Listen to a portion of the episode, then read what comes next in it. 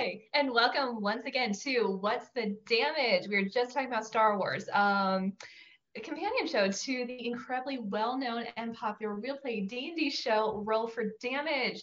Happy Leap Day. Um, unfortunately, we're all streaming sober, so this will be a normal show. we didn't. I, I, forgot. I forgot about weed days, so I I couldn't tell everyone to get high for this. Um, so on Friday, the Shields of Twilight got to explore a beautiful city, the beautiful city of Zuma. Um, they didn't quite make it inside the library, but they did take a good look at it. Uh, they did also run into a familiar face, as it turned out that Lex was also in the city attending to some business of her own uh, and Cynric had a very hot date. Uh, Lex asked the party to look into an associate of hers. Folks went shopping, and no one fought even a single monster. It was really relaxing. Chill times continue in Zuma. Um, as always, stick around after the stream for stuff to think about, organizations to support, great places to send your spare change. I'm your host, Truth Benson, and this is What's the Damage?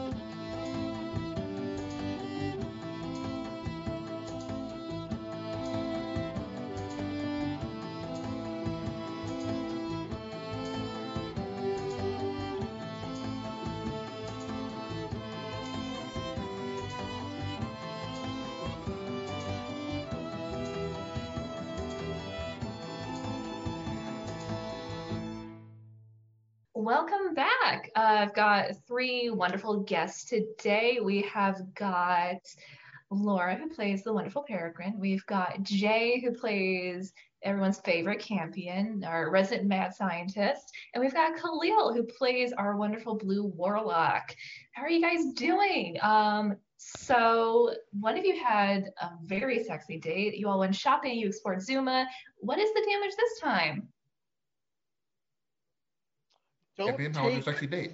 random potions from tall vampi- vampire ladies. I don't know. That's the lesson that needs to be learned. I think that was. Like, you don't think, you don't think so? This is an argument for yeah. taking random for potions. Taking, yeah. Oh shit! You know, it's like we, you know, we, we wanted we wanted romance co- content. We gave it to you. That's uh, true. okay. And the audience You're asked, welcome. we delivered. Anonymous horny questioner here you go. Uh, for you. you, you see, you see what you make us do.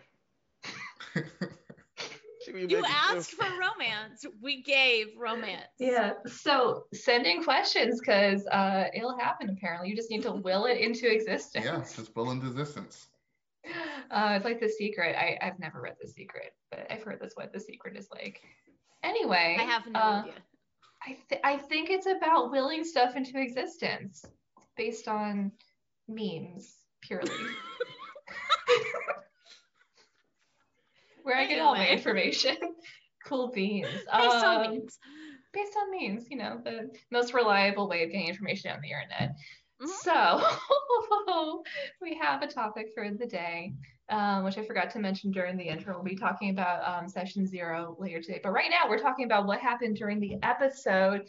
Um, so actually, I wanted to ask uh, Jay about something that we touched on last episode because you were not, unfortunately, not able to be here last week.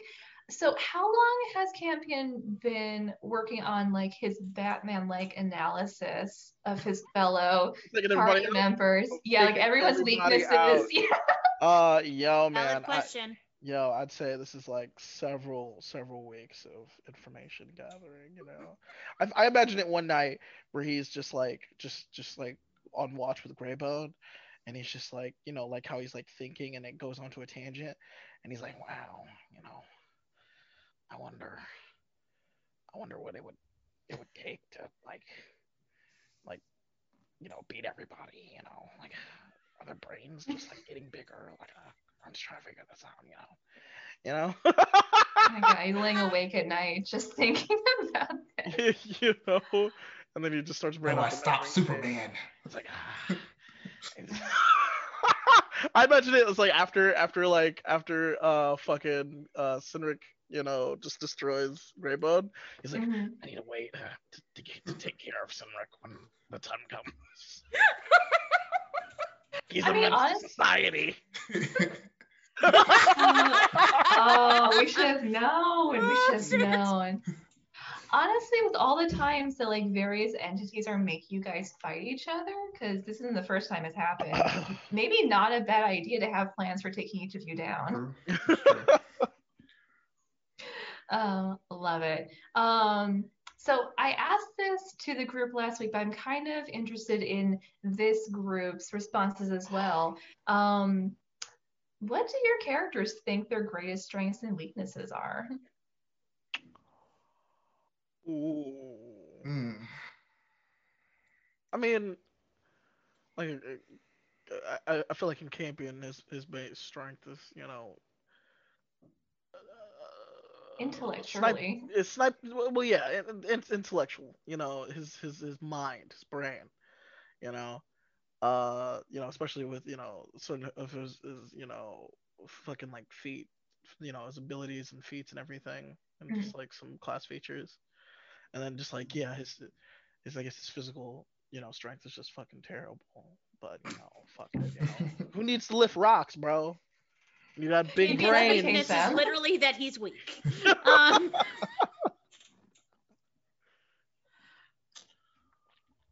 um man.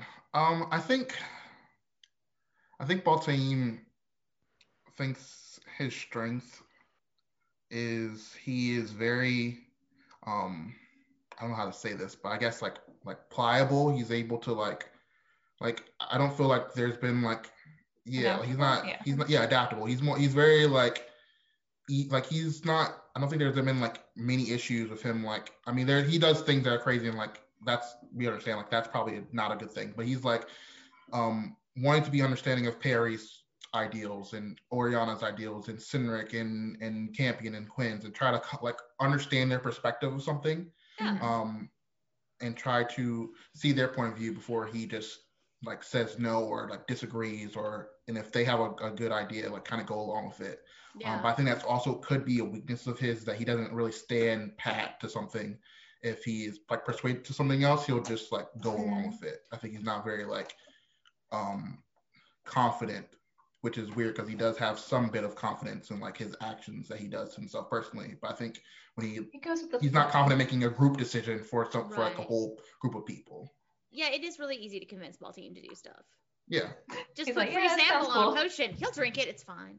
Um, um, I mean, I think Perry sees her biggest strength in the fact that she is compassionate, that she cares about other people, and she cares about, you know, her friends and her family, and the the people at large. Like she gives a shit, and I think that's what mm. she thinks is one of her biggest strengths. Um, her like lack of confidence, which has changed a lot over the course of the last few sessions. Um, but her like her willingness to not start a fight, even when she really should stand her ground, is mm. a big weakness that she's started to see in herself and she is working to overcome it because she's a very quiet like laid back character. But she's getting to a point where you can only walk over someone for so long before they get real tired of being a doormat. And perry's learned i'm not a doormat. I'm a hell of a lot stronger than you think i am and i'm a hell of a lot smarter than you think i am. Yeah i think we saw a bit of perry um, asserting herself more. We'll, we'll talk about in a little bit. Mm-hmm. um, Right, thank you guys for those insights. Now I also know how to destroy you. Um, yes. No, See- I, I'm the big bad at the end. It's always been me. Yeah. See, see, you all think that all these things we joke about, but no, it's truth. Truth is the BBEG. Yeah.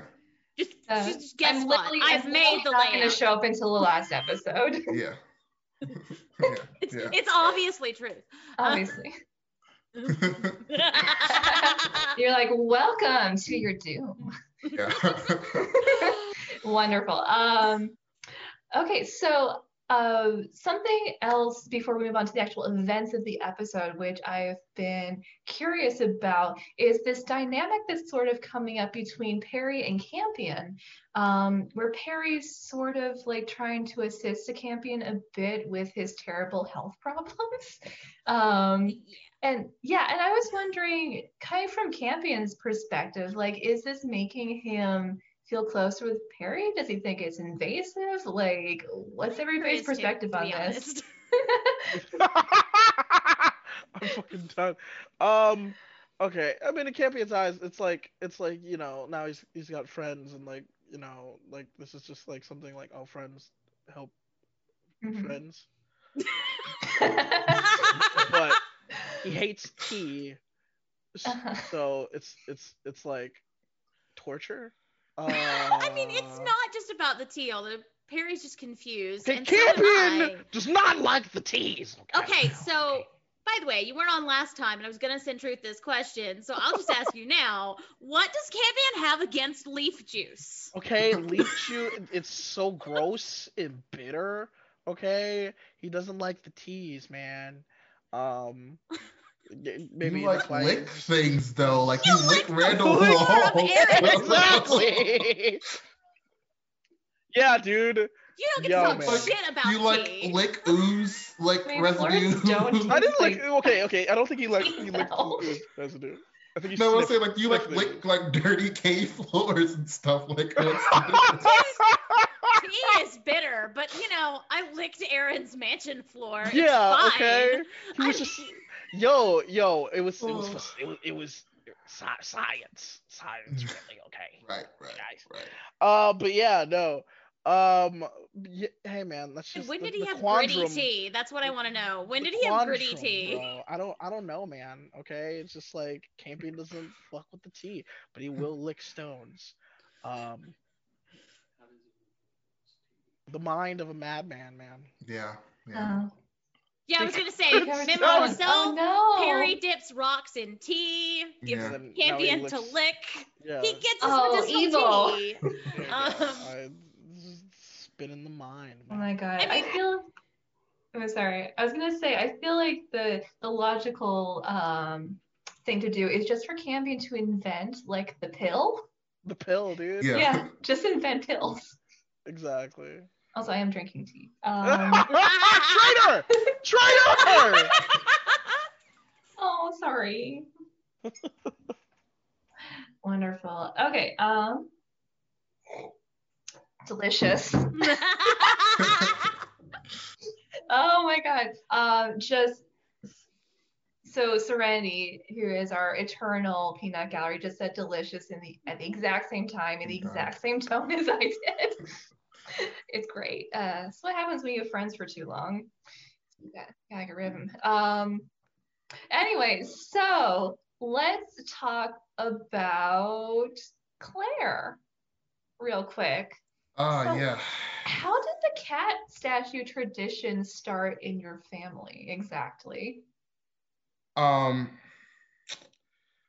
Uh. So when I made Baltimore the character, um, Mhm. I had um did a lot of research on um um like luck and probability and like certain histories of like other cultures with like luck and like signs of good luck and bad luck um as the character is very based off of like the duality of like Mhm. those two things um so when i made the character i thought of um and uh, i had the idea of like the uh i believe it's japanese culture uh the neko Yeah, you got cats the little. yeah. Um, and so the his um, family, his adopted family, his father's like a like a trinket settler. Um, so he, I thought, well, what is something like that I would have that like he would like go like Baltimore would leave with of that to remind him of that part of his life. Um, so I just had I um, I knew I knew that the there's like a, a normal like white uh, Neko cat that's also for good luck, but there's a gold one for like prosperity of like money and stuff like mm-hmm. that. Um, there's an orange one for like fertility, um, and that's the one his father or his adopted father has. Um, um, and then his sister has the gold, gold one, and then there's the black cat, which is supposed to be a ward for evil spirits and bad omens. So to mm-hmm. kind of help replace bad luck, try to ward off bad luck, and that was the one that um, Baltimore had. Um, and it was just kind of like the dichotomy of like what I represented each of those cats to those characters and those like places that they should be. Cool. Yeah, it was um, pointed out during the episode Black Cat was actually quite appropriate for Baltaim considering how many evil spirits and bad omens he's surrounded yeah. by. So maybe maybe not working as well as it could, mm, but maybe not. eh, give it some time. Maybe maybe it would have been worse without the cat. I like to think it's working. I've me and Chad are the only ones that haven't died yet. So maybe maybe it's working, you there know, you we're go. not even realizing it. See? There you go. Oh, yeah, Chad's like Cynric's, uh, no, it's not Cynric, Quinn.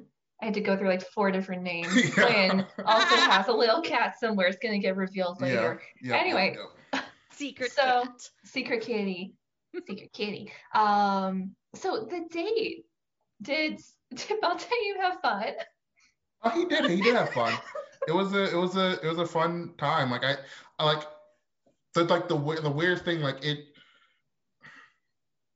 it wouldn't have like if this was like just proposed in general, like he would have probably went with Cynric alone anyway. You know what I mean? Mm-hmm. Like, um, it just like he like the from my point of view, is like the potion making him feel more like like emotion like romantically attached to him. Mm-hmm. Um, but I think hey yo, those muscles and, looking really nice. Yeah, like like you look like you look good, like you know. I, yeah, I'm like, but I think like I mean, I Baltimore doesn't have a problem with most of anyone in the group. Um, so like if they someone's like if like Campion was like, hey, let's go do something today, like let's go dancing or something. Like Baltimore like, yeah, let's do it. Like mm-hmm. he's like he would he had enjoyable time doing um like with Cynric. And I think um I don't know, I think it's it's like it's probably bonded them in a different way.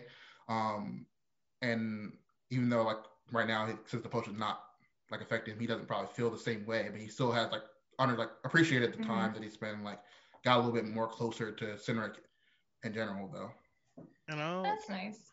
Yeah, it's it's it's two points. You know, like they they got to come together. You know, after Dobby's gone. You know, they, they, you know, you know, Cynric was like you know Dobby's like main main best friend, and then like you know Baltaim was like the the one that he'd get into mm-hmm. shits and giggles with. Now it's like yeah. they're coming together. Yeah. You know, it's like the missing piece. Now they're like they're like fitting together, man. You know. Exactly. Oh, they can move on together from Dobby. And I think I think it was good. I think it was good too because I felt Khalil felt that um, the characters that Baltimore hasn't like, I, and it's not on purpose, but I just think it's kind of hard to approach Oriana and Cynric as they're mm-hmm. more reserved characters in general. Um, so I felt like it was kind of hard for me, and like it's been a little bit of time. It's kind of been hard to like try to like reach out and how to connect with this type of character, like what type of angle to go at it to connect with the character, these characters. Mm-hmm. I think um, I liked it because it was more like one-on-one time with me and Cynric to get something going with Cynric and me because I felt like out of the group, um, him and Oriana have been like the ones that's been the hardest to like kind of connect to. Yeah. And honestly, like nothing will make you friends quicker with somebody than an extremely awkward situation yeah. you're dealing with together. So oh, best friends, best friends. Um, awesome. So let's talk about some of the things that you guys did in Zuma. So you did go to the library, you didn't quite make it inside. Um, as the only thing you had they were really interested in was something that Quinn was uh, reluctant to give up. Um, I had a question for Perry, actually, something mm-hmm. I was curious about.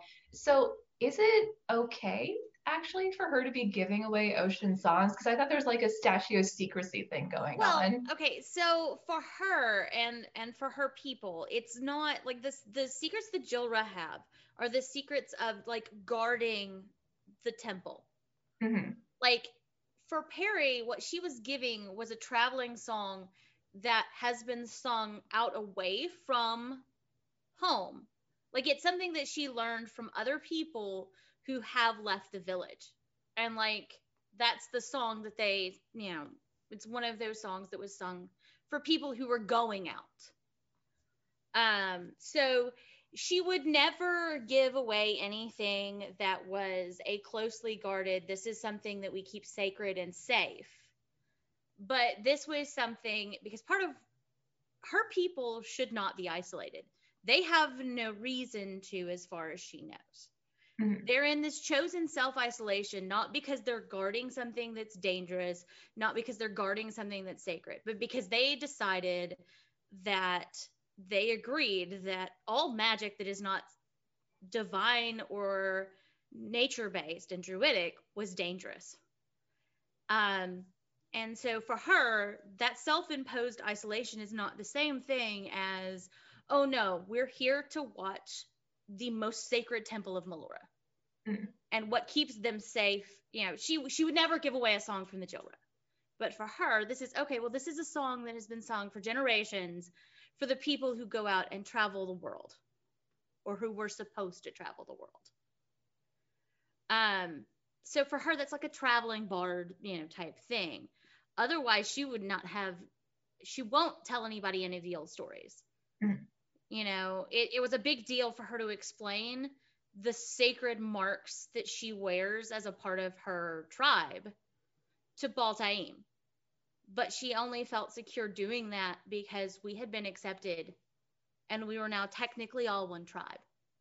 Hmm. This was something that he should understand because he is now one of us, if only tangentially, through going through that trial and being accepted. Like, she would not tell somebody off the street, oh, yeah, no, these vines mean this. And this tree on my back, yeah, no, that totally means this. Um so like there are things that are sacred and and secret and then there are things that are because part of what she her goal is to go home and be like look y'all gotta leave. We gotta we gotta open up. We gotta leave. We gotta do something here.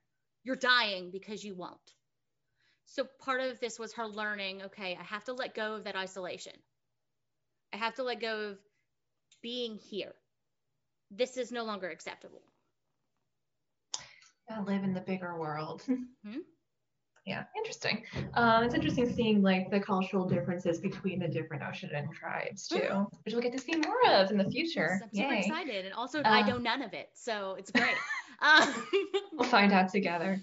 Um, awesome. So maybe on a little bit, you guys met up with Lex. It's been such a long time. Um, what was it like seeing her after all these weeks, months? I don't know how long it's been. It's, Weeks. it's been probably like a. few- Oh, so it's- it's actually not been that long, but it feels Yeah, it's not like been too long, like in game time. I think like out of like game time has been quite a bit of time. Yeah. But I think it's been like three or three weeks or so at least. maybe yeah, two yeah, two and a half, since three. saw Yeah, since Cage Barrow, yeah. Yeah, yeah.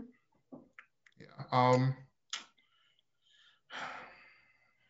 Mixed feelings. Mixed. I will say that. Mixed feelings. Which ones? I mean, my character doesn't take a lot of stock in what other characters think about her. So, like, okay, Lex can talk all the shit she wants. She's right about some things and she's wrong about some things. And I'm not going to base my self worth on what someone who barely knows me thinks. Mm. So, like, for her, this was, oh, I see people and I have some information for them. Let's go. Like, I don't need them for anything. This is the first time we've seen them and not needed a favor or not needed some help. And for Perry, that was kind of exciting because she was like, oh, no, no, I'm going to run up and I'm to like, look, we found this, this, and this. Have y'all heard anything? Could this be connected? hmm You know, to let them know. Um, but So also, there is was- that nervousness. Yeah. So she was kind of excited to connect with Lex and Fulton as colleagues. A little bit. Like, to, to not be on, like, it's not that she sees it as like equal ground, Mhm. but common ground. It, interesting. Right. Not asking for like something. Yeah. Yeah. It wasn't Um, like we were begging for a favor again. Yeah. Um yeah, I, I, I feel um a part similarly to uh Laura on that. I think um Baltaim's not like he he values people's point of view so he can make his own decision on things, but he's not like he he's not going to um like Lex insulting like him or anything it doesn't really like it like he'll like oh like she insults me but like past that was she right or was she wrong about what she said about me or like Yeah. said about like what we need to do? Yes no. Um and if it's like the insult is like that's just how he like he understands like that's how she operates. Like he's like that's i think that's how she operates. So he's like she's like um he's not taking it personally he doesn't take it personally. So he's like um she's right about this so if she's right about this let's see what we can do to figure this out. Um i think um i think it was uh he was he's glad because he, he was very glad that we got rid of the communicator because he doesn't like to receive uh an abundance of help if like that's not required. Like if he there's something like they're not capable of handling he's like sure he's not like super prideful about like we need to go ask for help but he's but i think he was understanding like we're getting in the whole asking for favors things and we're getting favors racked up for like things that we could handle ourselves or potentially like if we can't handle ourselves we might have to like you know learn from it grow and move on. Like it's something like you have to you're not going to have like your hand held a lot of times. Um, so i think that's i think that he was he was um, good with moving on from that and is like trying to um, redefine not redefine but like re-understand the relationship because now we're like trying to become more independent Sorry. I think I'll say aim also made a good points. oh, sorry. I'm out to you too. Okay, I think Baltaim made a good point at some point during the episode where he said something to the effect of the party's worth not necessarily being measured by Lex's opinion. right right Yeah. because yeah.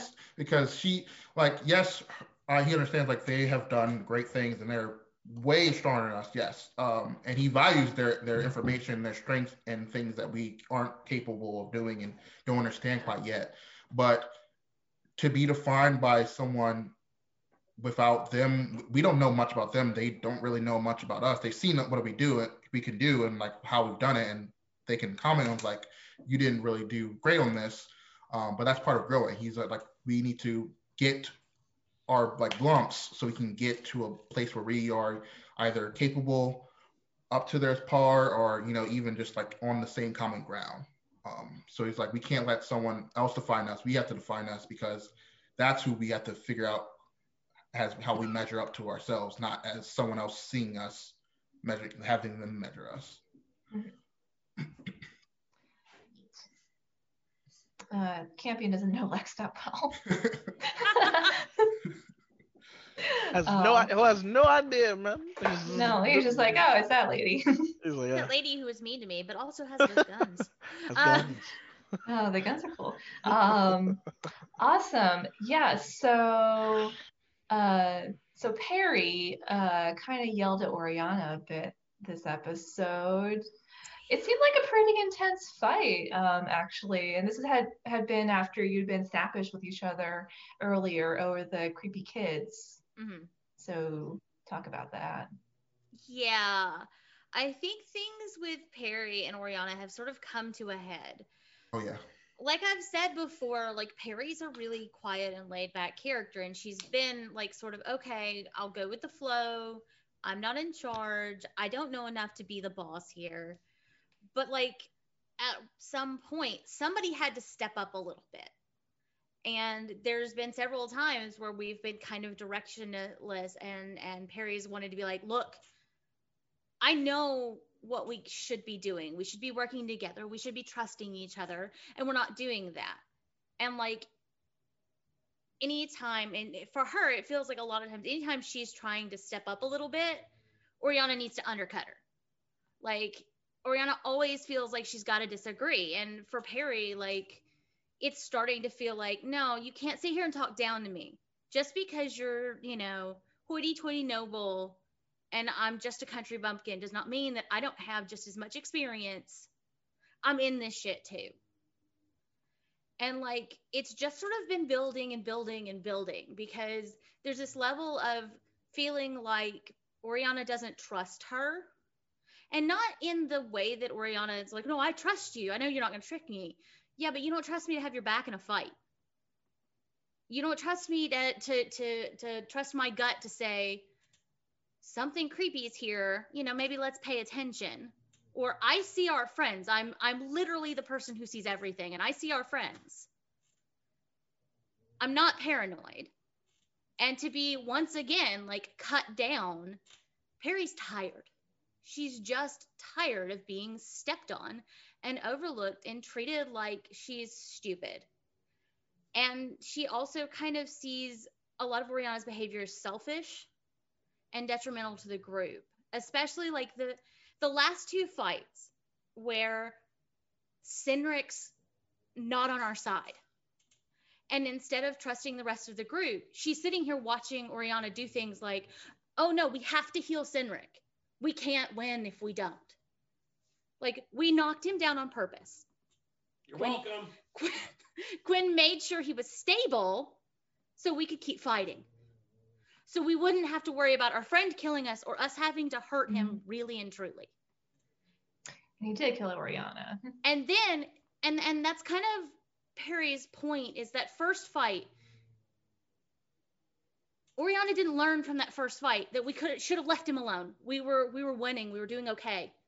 If we just left him alone, we wouldn't have had to at the end of the fight be tying our friend up and praying he calmed down. And then a second time around, she knew something was holding Cynric still because she knew he wasn't fighting them anymore because Perry's the one who sees the whole battlefield. She's observant. And so she's like, okay, well, Cynric's held. I'm going to focus on everything else. And the next thing she knows, Cynric's loose and killing Oriana. And then to find out, Oriana dropped that spell.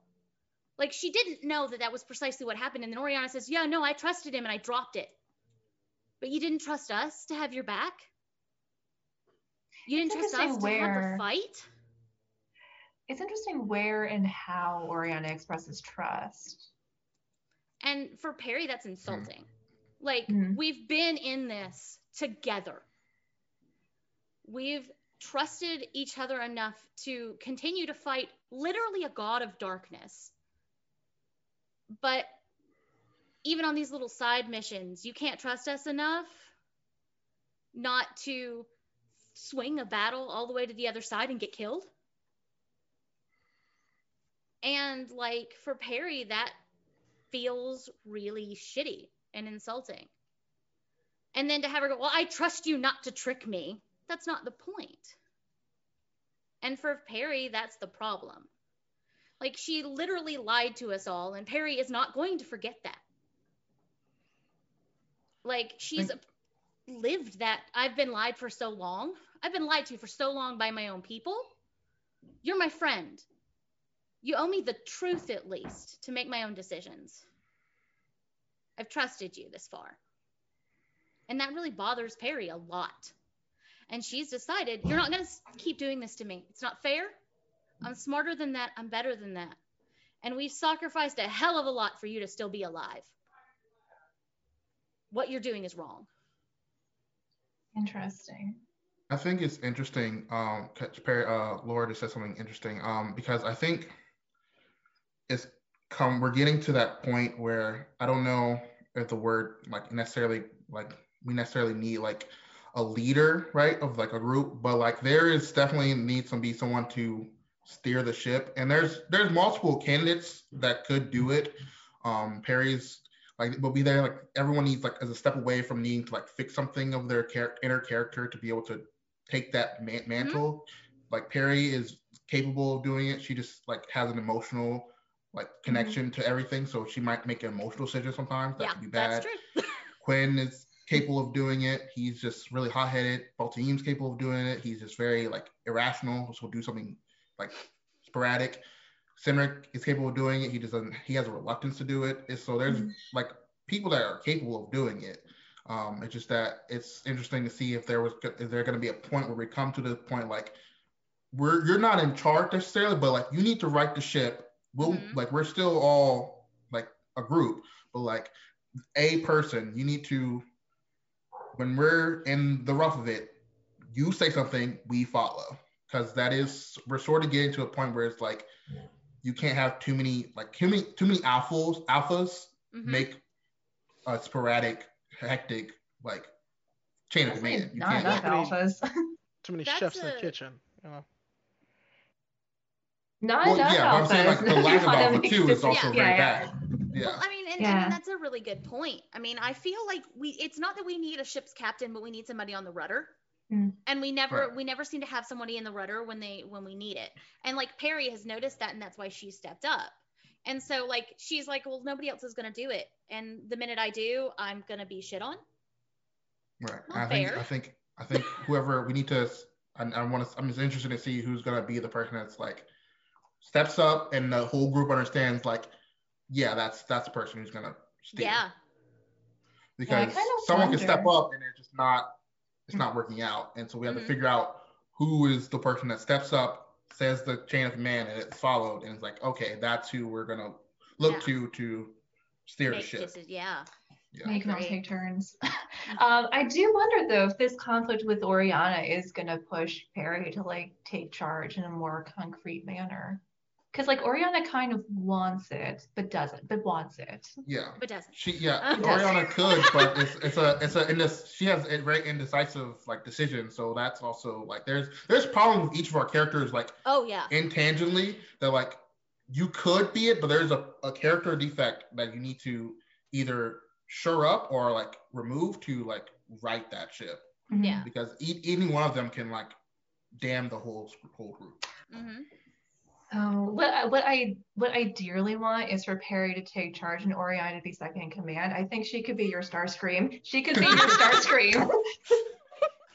I mean, that's the thing. If they could ever, I mean, they started off really close, mm-hmm. and like that's the other thing. It's like Perry was off away from the only people she's ever known, quite literally.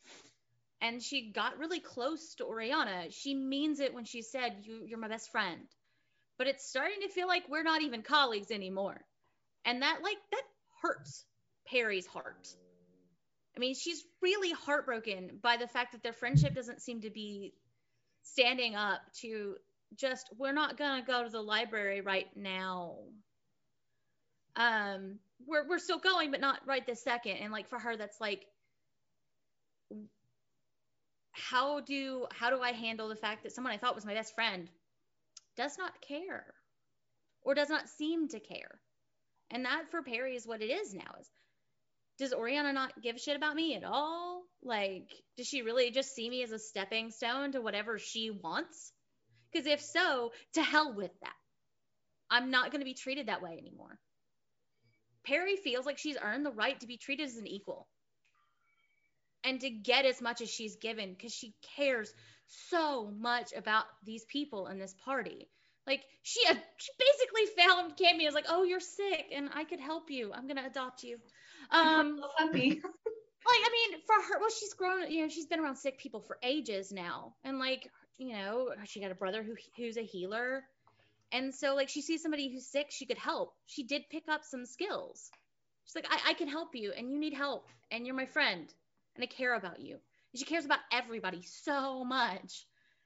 And like part of why this has been brewing for so long is because she's also afraid of like what her emotions will do mm. now, especially yeah. now that she knows that there is something inside her that she needs to learn to channel. And so she's like, I don't want to let loose. If I have a screaming match with my friend in the middle of the street, what if I set a building on fire? Quite literally, it is a thing she worries about. Like, what if I suck the air out of the room while there are kids here? You know? So mm-hmm. like this has been building and building and building and then it just kind of exploded. And it's not really over. We just got to a location where we were going to part ways for a minute and breathe. Yep. Well, it's all very interesting to watch from the outside. Um, tune next week we'll get Oriana's perspective on it. Um, and now we do need to move on. so, um, so today's topic is session zero or the concept of session zero. Um, now, a session zero is sort of like a prologue to the game almost. It can be used to establish things like world building and character dynamics and um, like house rules and or just to like familiarize players with the um, with the the world in general. So first question, did you guys do session zeros for this campaign? Yes. Mhm. Yep. Awesome. Um, so were they like individual or was it like a group? Uh, it was sectioned. I think Mhm. it was 2 Mhm. of us each session Except for zero. Yeah. Yeah, some of us had one one-on-one. Some of us Mhm. were grouped grouped together. Um, Depending on where we started. yeah, at, like Gotcha. beginning of the campaign, I think um, the people who were together. That's what I think. That's what the session zeros were. Um, that's how they. People who were alone were alone with their session zeros. And so yeah. Cynric and Dobby would have had the same sessions. Mhm. throughout. Awesome. Um, yeah, so without like spoiling things, um, could you tell us a bit about like what your experience with this campaign session zero was? Oh, you okay, Serenity Yeah. says sh we can spoil it. Um, I mean there might have been backstory stuff that we haven't gotten to yet. Yeah. The, Yeah, well, please then cast your mind back to like a year ago and tell Uh, us a bit about your session zeros. Um, yeah, uh, D- uh, Dobby and Cynric's uh, session zero uh, was pretty cut and dry. It was Dobby got uh, the, the duo into uh, a job, but it became more uh, than they bargained for. They, they were smuggling some stuff in, oh, and then um, yeah, these these uh, guys tried to rough him up, and uh, Dobby was like, "Yo, fuck that! We're trying to make this money." Uh, was trying to fight them off, uh, and was basically turned into a pincushion. Uh, Cynric came to the rescue and started like literally splitting them into meaty chunks. Um, and then uh, yeah, they got beers afterwards. So uh, yeah. Nice. so standard Cynric and Dobby Hey, fare. Cynric Yeah. and Dobby adventure, Classic dude. Cynric and Dobby adventure. Yeah, man. Oh. Yeah. Um, my session zero. Um, God, it's been like a year. Uh, I, I believe. Um, I believe I was. I was looking for more information on my sister, um, and uh, that led me to. I need. I think I needed to. Uh, I was. I think I asked around, and about details about her, and I that led me to getting jumped, I believe, and then Mhm. I had to. Uh, I had a small little combat, um, and uh, I got help from a mysterious figure. I don't think I've, we have yet to find out or can't get. Well, we, I think we met him in the bar. I think that was the person we met in the bar later in Dash. Um, but um, that ended up me going to have to get the money to pay him, and I went to started to look for bounties, and that's what led to the whole Logan um, fiasco. That's why Baltimore was around for that um, that Logan fiasco thing. Uh, meanwhile, uh, Perry, literally kind of fresh off the boat, lands in Agraria and just starts bouncing around looking for things and looking for people. Like she's in a bar and she's like listening to people talk. Um, and she goes to, I want to say it was like the Adventurers Guild. Yeah, she went to the Adventurers Guild and um, ran into Fulton. Um, so she's you know she's like desperately asking people questions about the ocean and they're like we don't know who that is um and so like she winds up helping fulton take an artifact in and it opens up and there's some sort of gray abomination slimes in it Mhm. um, and in true Peregrine fashion flings a uh, entangle spell in a bad place. It entangles everybody. Um, oh, nice. but yeah, it was her and Fulton fighting off some slimes, and then you know she was like asking him questions because she's like, "Oh, you're an adventurer, you know things," and he's like, "Yeah, no, you should go to Dash and ask for Logan," and uh, there she went. Aw. And that comes up because you and Fulton are best friends. Just BFFs like this. Maybe more. Find out next Oh. episode. Find out next session. Find out next session. We'll see what happens. Uh, maybe there'll be more romance. You did ask. Um, we do deliver. Uh, we live to serve the audience. Um, cool beans. So, in your guys' opinion, uh, like, what is the point of a session zero? Like, what should they accomplish? Um, I think this is a little bit different because we were streaming streaming this like this campaign. Um, and we had already kind of went over like the normal like session zero type of things, like like rules and like you know our classes that we're gonna play, our characters and stuff like that. We've already kind of went over like a, bit the basics of the stuff we were gonna do. This was more like getting into session like prequel before like our session one all together, kind of like getting what the story is gonna be and like how we how is this character gonna like play for us, like having to actually play it.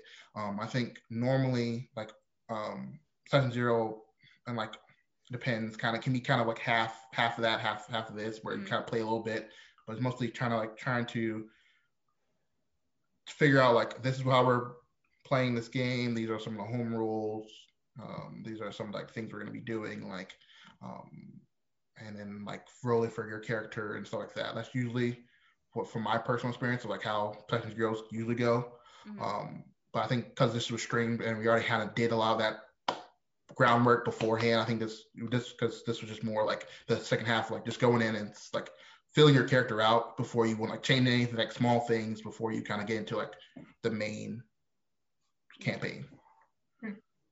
Yeah, this was a lot different than any like session zero like I normally expect. Because like part partially because we've all played together and we'd all like talked it out and we knew like everybody's limits and you know we talked about the very important social contract part of session zero we kind of did as like a group to you know lay out this is what everybody should expect. Um and so this was like okay well we need to get you to the location and instead of just saying, well, you all meet at a tavern and you don't have any information after that, this gave us a stage to, to, to step on to. Like, okay, well, these people come from here and these people come from here. Um, but like, I think it varies. Like, if you're in a group and you've been playing together for years, your session zero is probably like, just let's roll up some characters, let's talk about the world, let's get started. But like, if you're starting with a new group, this is the time when you're like, okay, here are the limits you know, everybody needs to understand like how far things are going to go.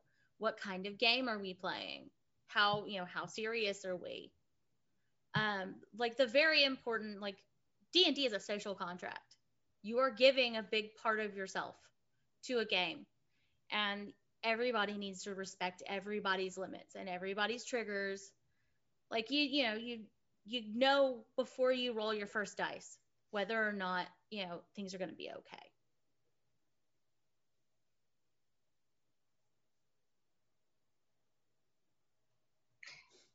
Jay? Jay? I, I, I was just like I was trying to see if she had anything else to add, but yeah, no. Um, yeah, with session zeros, uh, especially like the, the, like this session zero, uh, I, I don't really have anything to add. It's just like yeah, it was it, it wasn't anything like it, it was more of where we wanted to kind of cultivate our character, not in like uh I guess like build character, but more of a, like a like uh as a RP standpoint, you know. Right, right. Um, it, we were trying to really think Serenity was trying to see like gauging what are like you know aspects and kind of like how how we were gonna play our character, and you know kind of uh not only that but like get get our stories kind of because I know she was still working on on story aspects, so she was just trying to see it was like a solid starting point, I guess, for everybody and seeing like how it was gonna plan out. I'm assuming, but but yeah, I mean we've been playing for like a while, so it wasn't like anything where like you know, oh yeah, oh you're playing this, okay, cool, yeah, I'm, play, I'm playing, yeah. oh, I'm this guy right here, oh yeah, oh, oh, oh, oh you know, yeah, yeah,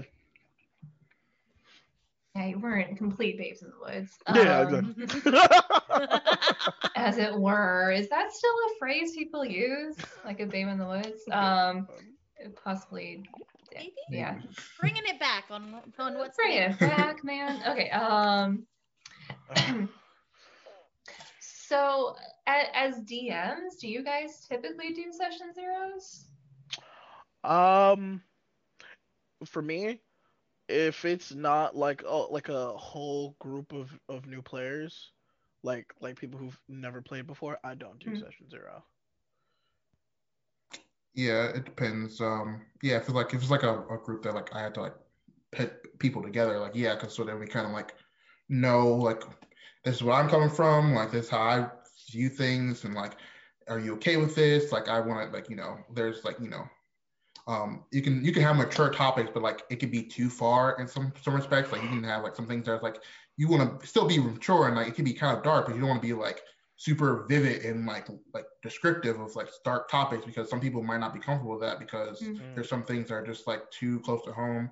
Uh, you want to make sure like, hey, I'm gonna touch on some of these things. I won't go too far. I'm not gonna like be descriptive, but like there might be things because it's like a like I want it to be like feel like a real world. There might be some things that are you know like murder and stuff like that. Like um you know killing like small children might like a villain might just be like oh I'm blowing up this like like you know I want to make sure people are understanding. Like, on fire. Yeah, like you I want you to understand like this is where I'm coming from. I don't want to be like too like go too far if like everyone's not comfortable with that. So like let me know what's not, what you're not comfortable with and I'll let you know what I'm not comfortable with because some things I just won't touch either.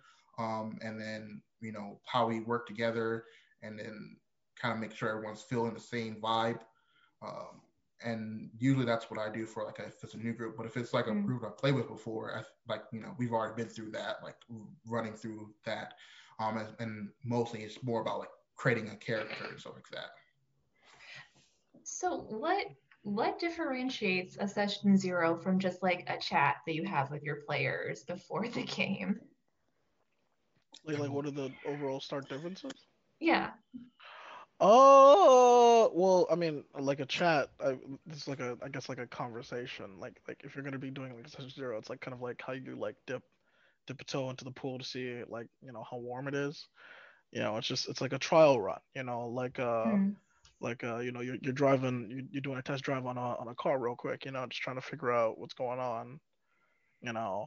I mean yeah you can talk to someone and you know like you can uh, you know you can have a whole conversation with everybody and then you know in that moment.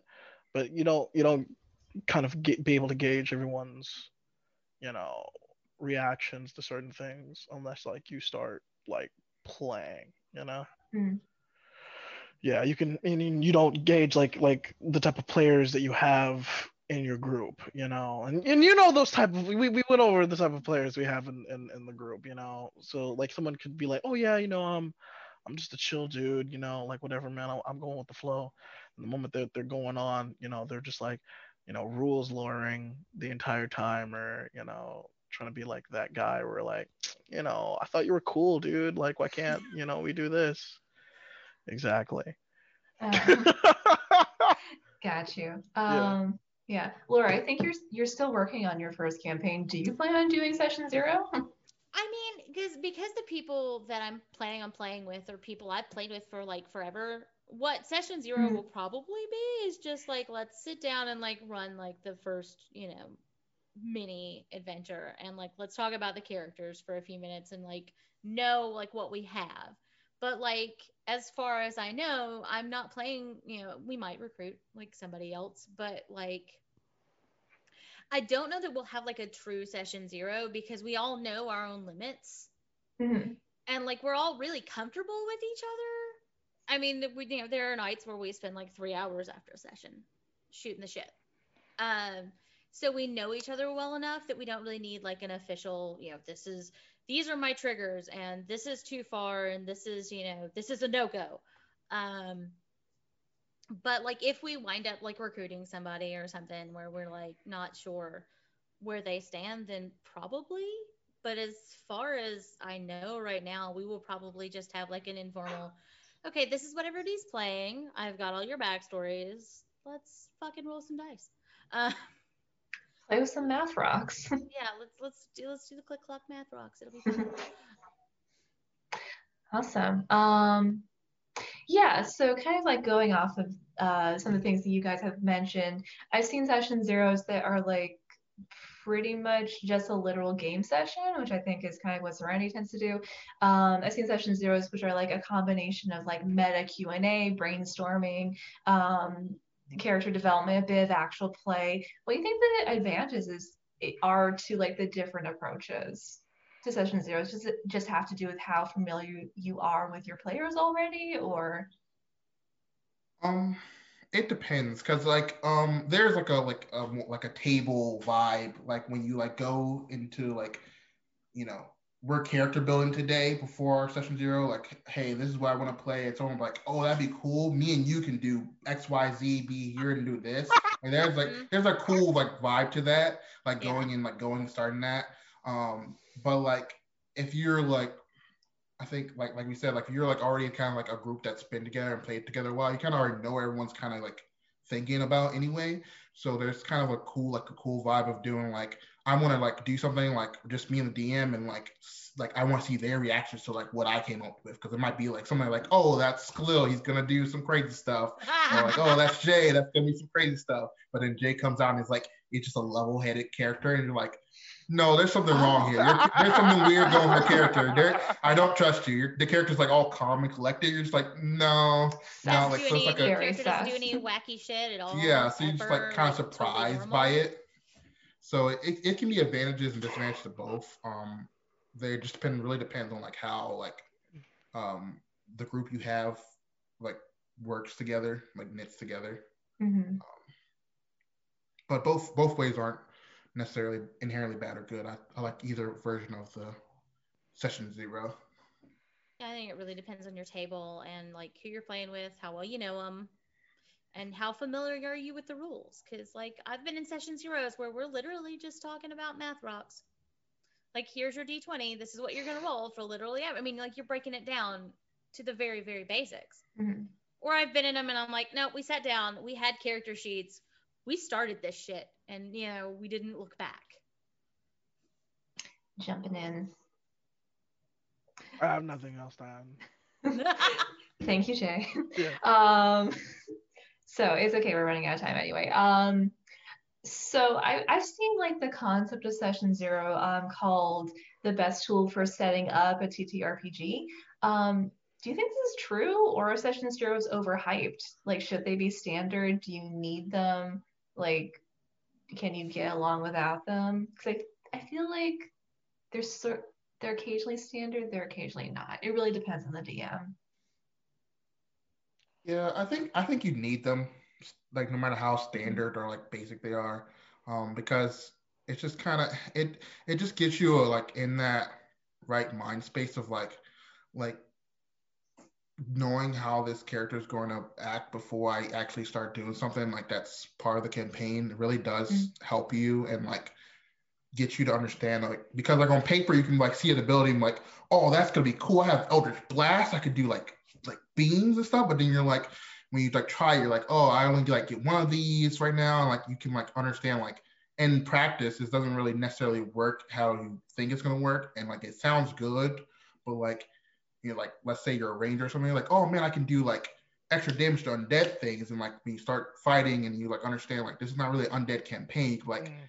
hey DM, I want to change that because I think this is not really going to work out right now. I need to like maybe let's do dragons. This is a dragon campaign. Let's try to like switch this to like make it work better. So I think it, it I think it's still needed, even if they can be sometimes depending on the DM can be like kind of standard. It just kind of helps you get that structure correct. I think you're wrong, Khalil. I Oh. think they're overrated. Okay. Okay? Nah, man. Yo, fuck the session zero, bro. Okay? Okay, listen to Big Daddy J. Okay? I'm not saying you're wrong. Okay, all you need is today. fuck, fuck session zero. Just go balls to the wall in session one. Okay, because you're gonna you're gonna cut out the weak in the chaff. Okay, you gotta, throw, you gotta throw your players into the fire. Okay, no, no fearful. Get rid of all the Oh, bubble blown babies. wow. Yeah, I want to play one of your games so bad someday. Oh god. Jay's just like fuck you. Fuck you and your session zero. She's like, adapt or die. Bro. Sink or swim, baby. Sink Yeah, or swim. Yeah, because once you make it, once you make that first that first session, you're like, holy shit, I'm a fucking god. You know, the players just like, oh shit, we survived, and I'm like, yo, that's that's the real lesson. Lesson. Did you survive? Did you? survive? Or um did you get in deeper into the fucking bullshit of my reality? You know. Oh my god. I mean I think I think it's one of those things where a session zero of some form or another is a good way to set the stage. And it just really depends. Like if you need like an in-depth one because everybody's new or nobody eh, you maybe everybody's experienced, but everybody comes mm-hmm. from a different mindset. Maybe you got some people who are like super into D&D, but they've only ever played campaigns where nobody ever dies and everything is great and rosy. And then you've got somebody else who's like, nah, shit, man, I've been in it. Like there was torture. There was so much torture. And that's like not a thing that some people are comfortable with. And without a session zero, or at least something like that, you're going to run into like halfway through your campaign and maybe you wrote something super dark and edgy and horrifying. And your players are like, I didn't sign up for this. Um, too much. too too many too many yeah. fingernails have been removed. Um, but like um, there is a level of you need to be prepared for what's coming. Not necessarily spoiled, but like aware. Okay, well there might be some murder. There might might be some serious character death. And you need to be able to yeah, just a little bit of murder. Um, and you need to be prepared. Like you need to understand what you're getting into. It's not fair to to to bring somebody who maybe has dealt with abuse in their life and like, oh no, you're gonna deal with this abusive motherfucker. And that triggers them. And it's not mm-hmm. fair because you didn't tell them that this was a thing they were going to come into and they've got trauma in their past and that's why you need it. Whether it's a one-on-one we talk about our boundaries which is a lot of times what happens with us is like serenity will be like okay well this is what we're doing. Let me know if this is too much if this is not okay. And like it's a trust thing. And that's why i think session zeros or at least a one-on-one talk is important. Mm-hmm. but yeah no throw you in the deep end and actually play the game like, I'm, I'm, I agree with Jay about like just get started on the actual game, but like that background information is a little important, you know, mm. for the unprepared. Yeah. Other than that, fuck it, let's roll some dice. Um, they do make these like handy little consent forms um, for for RPGs now. They're like they're like those little kink forms that you can do, but it's for RPGs. Oh shit, do they? Yes, yeah, they do. I think it's a really cool idea for like yo, new yeah, people who have never been in the game. That's yeah. dope. Then you'd be mm-hmm. like, yo, this is what's gonna happen. Yeah. If you want to play, you're gonna have to, you know. Mm-hmm. You're gonna have to accept. You gotta be cool with some stuff. Bad things. Yeah. I'm gonna be chopping them arms, man. you're all gonna lose a limb. At least one. Is maiming okay? Maiming needs to be okay. I think I think in the, the short of it, I think we all can agree the, the most dangerous place is inside Jay's mind. This is an accurate statement, and that's a good God. way to end it. Yeah, you have, to, you have to sign a waiver before you go in there. Yeah, before you go inside Jay's mind, you probably need a couple waivers. Love it. Um, anyway, I think session zeros are useful mostly for the DM because it's a great place to do lore dump to make sure people know all the stuff that their characters would know because obviously you create this huge big world and player doesn't know shit but the characters would know some shit. Um, also one thing i personally appreciate about session zeros is i, I don't think they're 100% um, necessary i do agree with jay I don't i think also you could just have a little conversation beforehand about triggers and stuff but one thing that i appreciate about session zeros is the the first sentence I say as my character is so nerve wracking. Any new character, before I say their first sentence, is the most acute anxiety, especially if I'm doing a voice, but not necessarily just if I'm doing a voice. Oh, yeah. So scary. Um, so if I can do that in a session where it doesn't fucking count, it's great. That's fair. And those especially are... if I'm doing a voice. Oh yeah, especially if you're doing a voice.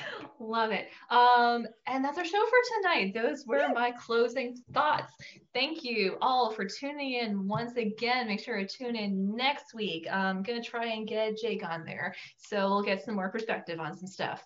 Um, uh, tune in on Friday for uh, Perry's date with Fulton, maybe. Um, maybe they'll go to the library. Maybe there'll be some other stuff. We won't know. I'm sure it'll be exciting. Um, yeah, check out our check out our store, check out our um, Twitch backlog, check out our YouTube, check out our Discord. Um, we're still posting memes. The memes are still out there for anyone who wants to see them. They're funny. May have seen them on Twitter, but you know. um, but they're funny because we comment on them. We're we're we're friendly and hilarious. I promise. Come be friends with us. Um, thank you to Sunbird and Lady Meows for doing our logo and our music. And I hope you all have an amazing night. Happy Weed Day. Happy Guilty on All Charges Day. If you've seen the news. Bye.